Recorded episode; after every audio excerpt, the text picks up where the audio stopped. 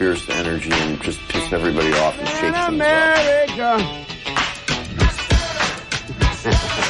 Nothing wrong.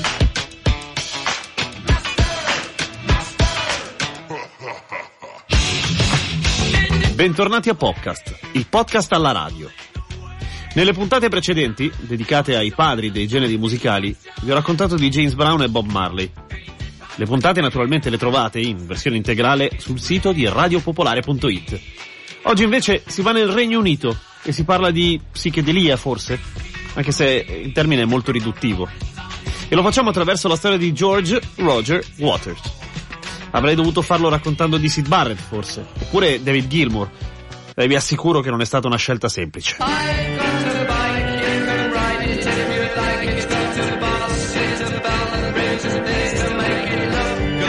Roger Waters è nato il 6 settembre del 43 a Great Bookham nel Surrey. Era figlio di un insegnante che era anche un eh, devoto cristiano e comunista. Esiste ancora accanto comunista?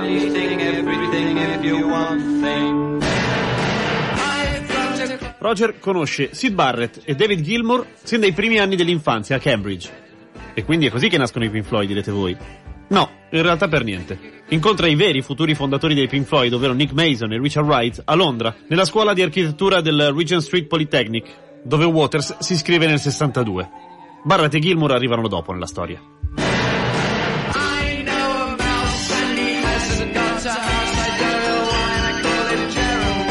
Meno di un anno dopo essere iscritti al Politecnico, Waters e Mason perdono interesse per lo studio. Water, Mason e Wright iniziano a suonare insieme alla fine del 63, in una band che si chiamava Sigma Six e che utilizzava anche un altro nome, The Megadeth. Curioso. Water suonava la chitarra, Mason la batteria, Wright suonava qualsiasi tastiera che potesse accordare. Nei primi anni la band si esibiva in feste private e provava in una sala da tè nel seminterrato del Regent Street Polytechnic. La band col tempo perde un po' di pezzi e quindi Waters chiede al suo amico Sid Barrett e al chitarrista Bob Close di unirsi a loro. Waters diventa bassista, tanto sapeva suonarlo, e si chiamano The Updubs, oppure gli Screaming Updubs. Alla fine del 64 usava un altro nome, Spectrum 5, e ogni tanto anche T-Set. Insomma, erano piuttosto confusi coi nomi. Alla fine del 65 i T-Set diventano The Pink Floyd Sound e più tardi The Pink Floyd Blues Band e dopo ancora, ovviamente, Pink Floyd. Pink Floyd era stato scelto da Sid Barrett perché erano i primi nomi di due bluesmen che gli piacevano tantissimo e non ha nessun significato particolare.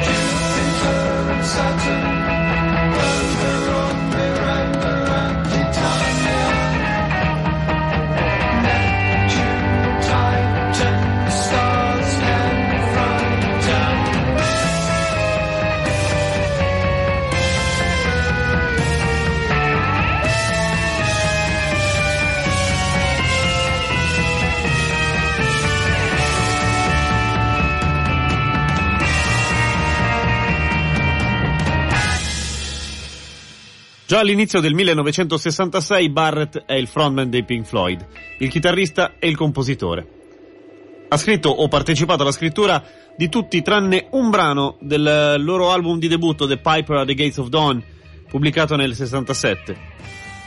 Nel disco Waters ha contribuito alla realizzazione solamente di Take Up the Stethoscope and Walk. Eh, ciappa su il tuo stetoscopio e vai. Tipo. Ma alla fine del 67 il deterioramento della salute mentale di Barrett e il suo comportamento sempre più strano, stravagante, lo rendono alla fine incapace, più o meno, di continuare nella sua veste di cantautore e chitarrista dei Pink Floyd. Ai primi di marzo dello stesso anno la band incontra i manager Peter Jenner e Andrew King della Black Hill Enterprises.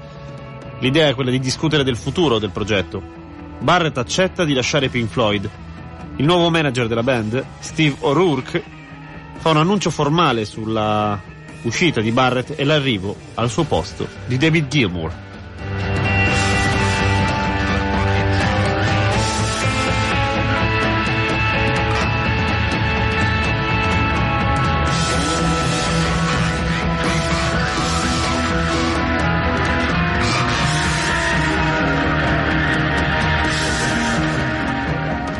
Uscito Sid Barrett, Waters si trova a dover riempire l'immenso vuoto che lascia l'artista all'interno della band. Il progetto è avviato, qualcosa bisogna fare, per cui Roger inizia a tracciare la direzione artistica dei Pink Floyd. Diventa il principale autore di canzoni e il principale autore dei testi anche, voce solista condivisa con Gilmore e a volte Wright e rimane la figura dominante della band per tutta la sua carriera scrive i testi di cinque album dei Pink Floyd, iniziando con The Dark Side of the Moon. È il 1973.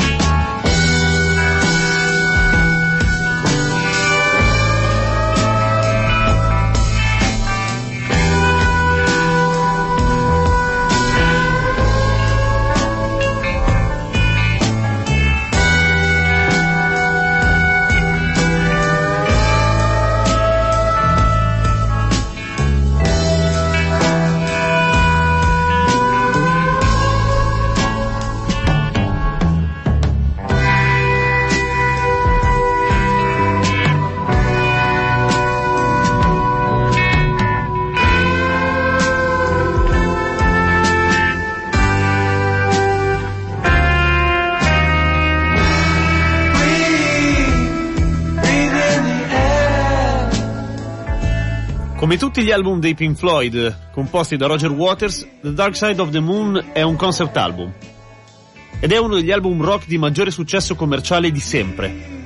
Passa 736 settimane consecutive sulla classifica delle 200 di Billboard, fino a luglio dell'88, e vende più di 40 milioni di copie in tutto il mondo.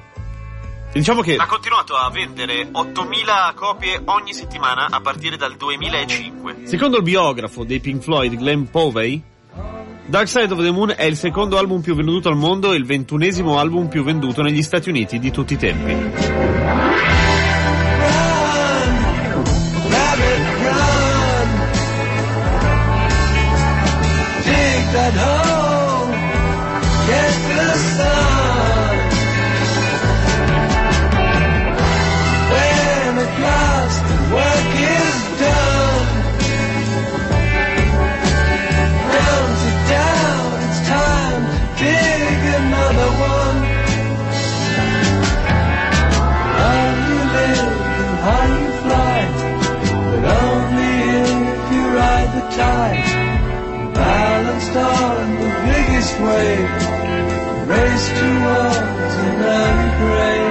It's a kind of magical thing. It's bit so, è una specie di cosa magica che sento. E mi sembra quasi di, non so, strappare le ali a una farfalla anche solo parlandole.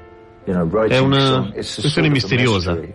Sai, scrivere canzoni è davvero un mistero e io non so come succede, perché succeda. Quali sono le connessioni che vengono fatte all'interno del cervello, dell'anima, del cuore, e l'intelletto e la natura.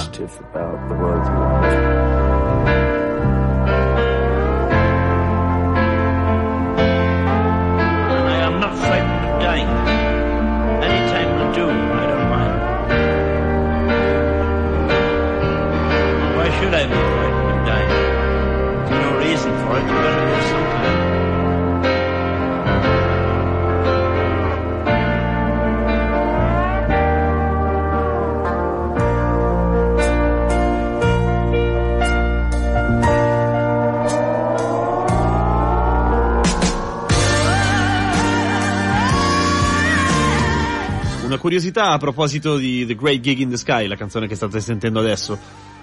La canzone all'inizio non prevedeva nessun vocalizzo, in realtà era fatta semplicemente con campioni, snippet di comunicazioni radiofoniche, ma non erano mai soddisfatti. Così mentre stavano registrando a qualcuno venne in mente di chiamare una cantante. E Alan Parson, il loro produttore, il loro fonico, suggerì Claire Torrey, una cantautrice e cantante di 25 anni all'epoca. La chiamarono subito per cercare di registrare quella sera stessa, ma lei aveva un sacco di impegni, fra cui i biglietti per vedere Chuck Berry. Per cui dovettero accontentarsi di aspettarla e fare domenica tra le 7 e le 22. La band aveva registrato la traccia strumentale e dicono a Torrey di improvvisare, ma lei fa fatica, non capisce esattamente che cosa vogliono i Pink Floyd, che cosa si aspettano. Qualcuno le dice di fingere di essere uno strumento e questa cosa la ispira. Fa due take, secche. David Gilmour per sicurezza ne chiede una terza, ma Claire Torrey a metà strada si ferma, dice che sta diventando ripetitiva e che aveva già dato il suo meglio. Rimangono colpitissimi tutti i membri della band, ma non lo danno a vedere, così lei, la cantante, non, non è nemmeno sicura di essere inclusa nell'album. Lo scopre quando l'album viene pubblicato e legge il suo nome fra i credits. Claire Torrey, per la performance, viene pagata la cifra standard degli studios. 30 sterline. Nel 2005, dopo un lungo processo, riesce a ottenere un accordo extragiudiziale fra lei e Wright per farsi pagare qualcosina di più.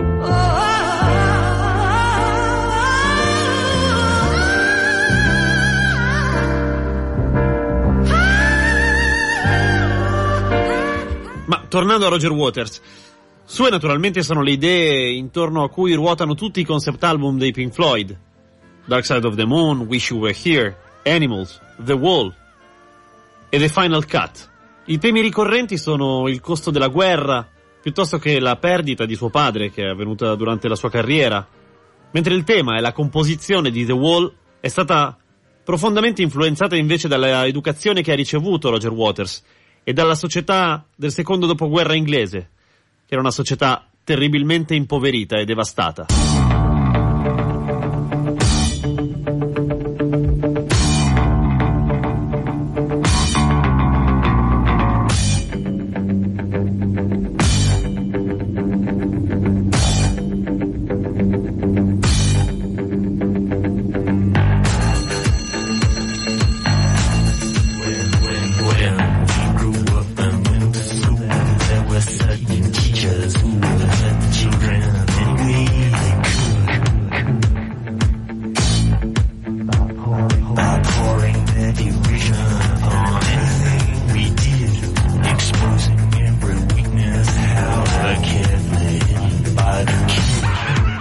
1983, durante la registrazione di The Final Cut, emerge in modo abbastanza chiaro che fra Dave Gilmour e Roger Waters non corre più buon sangue e i due non avrebbero mai più potuto registrare insieme.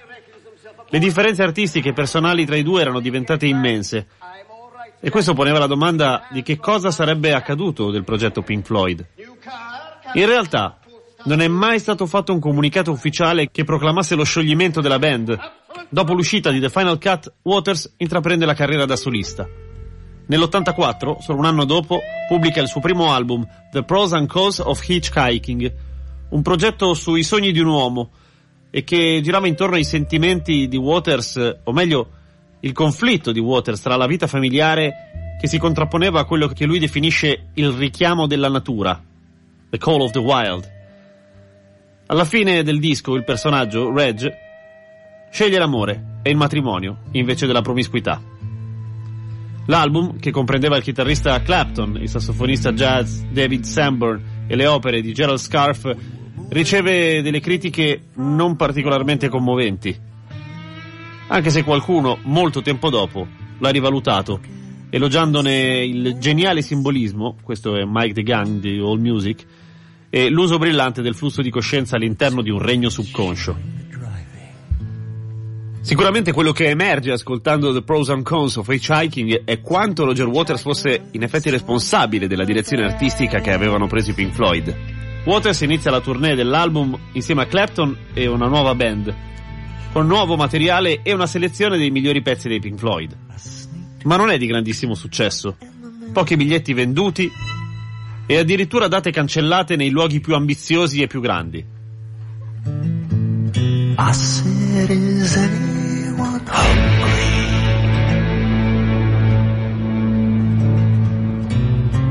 Should we stop for a while? Dopo la caduta del muro di Berlino nell'89, Waters organizza uno dei concerti rock più grandi e più elaborati di sempre. The Wall Live in Berlin. Lo spettacolo registra circa 200.000 paganti, anche se le stime arrivano anche al doppio, e un miliardo circa di telespettatori. A Waters viene chiesto di organizzare il concerto per raccogliere fondi per beneficenza. Il gruppo di musicisti che Waters decide di invitare comprendono persone come Johnny Mitchell, Van Morrison, Cindy Lauper, Brian Adams, gli Scorpions e Sinead O'Connor. Waters utilizza anche un'orchestra e un coro sinfonico della Germania orientale, una banda musicale sovietica e... Già che c'è, un paio di elicotteri del settimo comando aereo e squadrone di controllo degli Stati Uniti. Il muro è progettato da Mark Fisher, era alto 25 metri e lungo 170. Waters invita un eh, sacco di icone del rock, non tutti riescono a partecipare. Quelli che non invita sono Gilmore, Mason e Wright.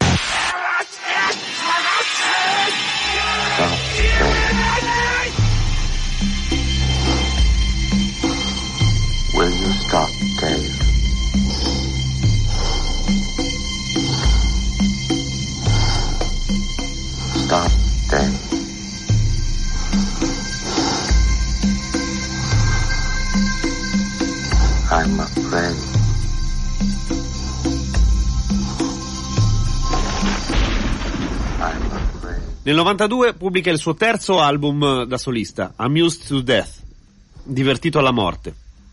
Come al solito, nella musica, nell'arte, nei testi di Roger Waters sono presenti le emozioni legate all'attualità. Il disco è intriso degli eventi delle proteste di piazza Tiananmen oppure della guerra nel Golfo. E una critica alla guerra diventa una sorta di oggetto di intrattenimento, da cui il titolo dell'amusement appunto. In particolare sulla televisione.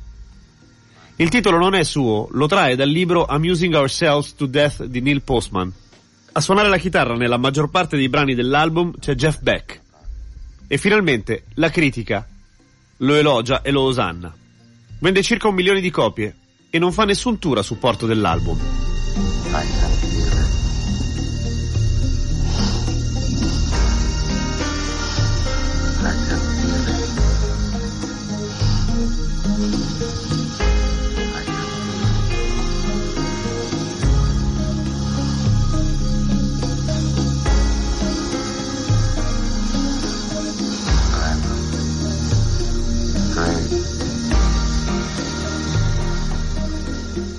Roger Waters si prende una lunga pausa dalle scene, di circa 12 anni, e nel 99 intraprende il tour In the Flash, eseguendo sia materiale da solista che materiale dei Pink Floyd. Il tour è un successo, eh, almeno negli Stati Uniti. Nel settembre del 2005 Waters pubblica Saira, un'opera in tre atti tradotta dal francese di Etienne Rodin Gilles. Waters aveva iniziato a riscrivere il libretto in inglese già nel 1989. Nel settembre 2010 Waters inizia il tour Wall Live, una versione aggiornata dell'originale dei Pink Floyd, con una performance completa di The Wall. Waters dichiara alla Associated Press che il tour sarebbe stato probabilmente il suo ultimo, affermando Non sono giovane come ero prima, non sono un B.B. King o Muddy Waters, non sono un grande vocalist o un grande strumentista o altro, ma ho ancora il fuoco dentro e ho qualcosa da dire. Ho la sensazione che questo sia il canto del cigno. Il suo ultimo disco è del 2017, recente, si chiama Is This a Life We Really Want? Roger Waters, soprattutto negli ultimi anni della sua carriera, si è sempre esposto a difesa delle cause in cui crede, motivo per cui si è creato non pochi nemici per certi aspetti. Ha spesso suonato per beneficenza ed è il portavoce di Millennium Promise, un'organizzazione senza scopo di lucro che aiuta a combattere la povertà estrema e la malaria. Più volte si è esposto e ha parlato riguardo i territori occupati. Nel 2009 ha promesso il suo sostegno alla Gaza Freedom March, annunciando anche di essersi unito al movimento di boicottaggio, disinvestimento e sanzioni in solidarietà con i palestinesi contro l'occupazione israeliana. Nel 2016 Waters ha perso 4 milioni di dollari in sponsorizzazioni dopo che l'American Express l'ha fondamentalmente mollato prima del suo tour negli Stati Uniti a causa dei suoi discorsi anti-israeliani. Il direttore nazionale della Anti-Defamation League, Abram Foxman, lo ha accusato di antisemitismo insieme al rabbino Abram Cooper, il preside del Simon Wiesenthal Center. E nel 2015 Waters pubblica una lettera aperta a Salon criticando la band Bon Jovi per l'esibizione a Tel Aviv. E nel giugno del 2017 nasce un'organizzazione che si chiama We Do Not Need No Roger Waters. Non abbiamo bisogno di nessun Roger Waters. Pensa Petroleum from skies. Questo è Roger Waters intervistato da RT America a proposito del boicottaggio in Israele. Tom York is wrong about not Tom York ha sbagliato a suonare in Israele con i. Radiohead. Um, Anche perché a prescindere da quello che possano dichiarare di essere contrari o meno, quello che la stampa in Israele dichiarerà è che fantastica democrazia è quella israeliana, che preziosa democrazia è quella israeliana. Tanto che, appunto, artisti del calibro dei Radiohead vengono a suonare da noi. Um, and willy-nilly, when they cross the picket line, they are making a public statement that they do endorse Scriveranno sempre che chiunque suoni da loro li sta in qualche modo appoggiando. Questo è il motivo per cui i Radiohead sono stati così eh, criticati, rumorosamente criticati per- da chiunque abbia delle idee progressiste e da chiunque abbia a cuore le- i diritti umani. In Palestina nel 2005 è nato il BDS, il gruppo di persone che intendono boicottare e disinvestire in Israele. E non è un, un movimento imposto da un gruppetto di musicisti stranieri, è qualcosa che loro hanno iniziato, qualcosa che loro hanno organizzato e che hanno reso raggiungibile e possibile a tutti gli artisti, scrittori, attori, registi, chiunque nel mondo, chiunque nel mondo abbia a cuore la causa palestinese. Um, and to ask us not to, uh, to, to, to observe a cultural boycott of the country.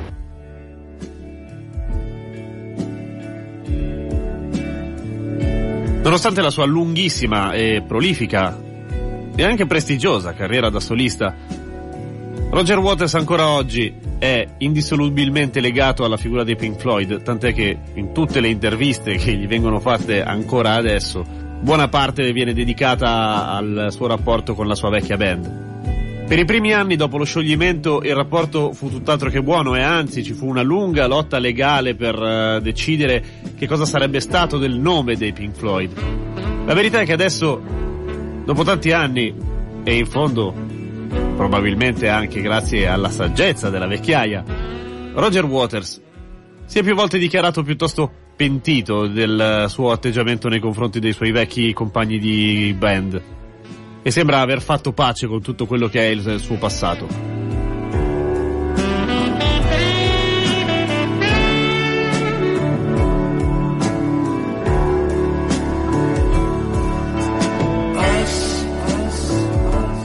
Popcast termina qua. Vi ricordo che trovate tutte le puntate integrali sul sito di radiopopolare.it e che ci sentiamo lunedì prossimo alla stessa ora, alle 11.30. Un saluto a tutti da parte di Giampiero Kesten e buon ascolto coi programmi di Radio Popolare.